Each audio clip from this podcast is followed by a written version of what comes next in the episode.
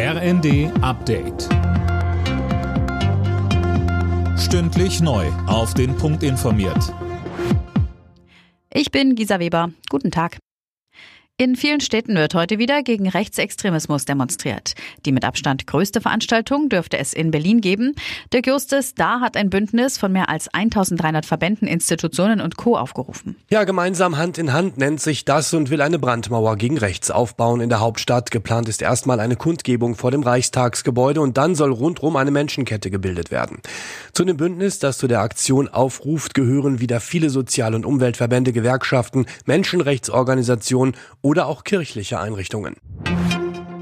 Die USA haben mehrere Luftschläge in Syrien und dem Irak durchgeführt. Das bestätigten US-Behörden. Hintergrund ist ein Drohnenangriff in Jordanien, bei dem 3 US-Soldaten getötet wurden. Die USA vermuten pro-iranische Milizen dahinter. US-Präsident Biden hatte Vergeltung angekündigt. Außenministerin Baerbock warnt Israel vor einer Offensive in der Stadt Rafah im südlichen Gazastreifen. Die Ankündigung habe sie mit Schrecken gehört, sagte sie dem Redaktionsnetzwerk Deutschland.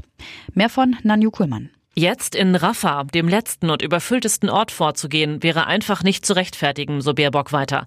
Israels Verteidigungsminister hatte eine Ausweitung der Kämpfe auf die Stadt an der Grenze zu Ägypten angedeutet.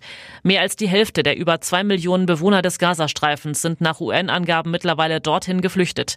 Die Menschen in Gaza können sich nicht in Luft auflösen, sagte Baerbock. Das versuche sie der israelischen Regierung schon länger deutlich zu machen.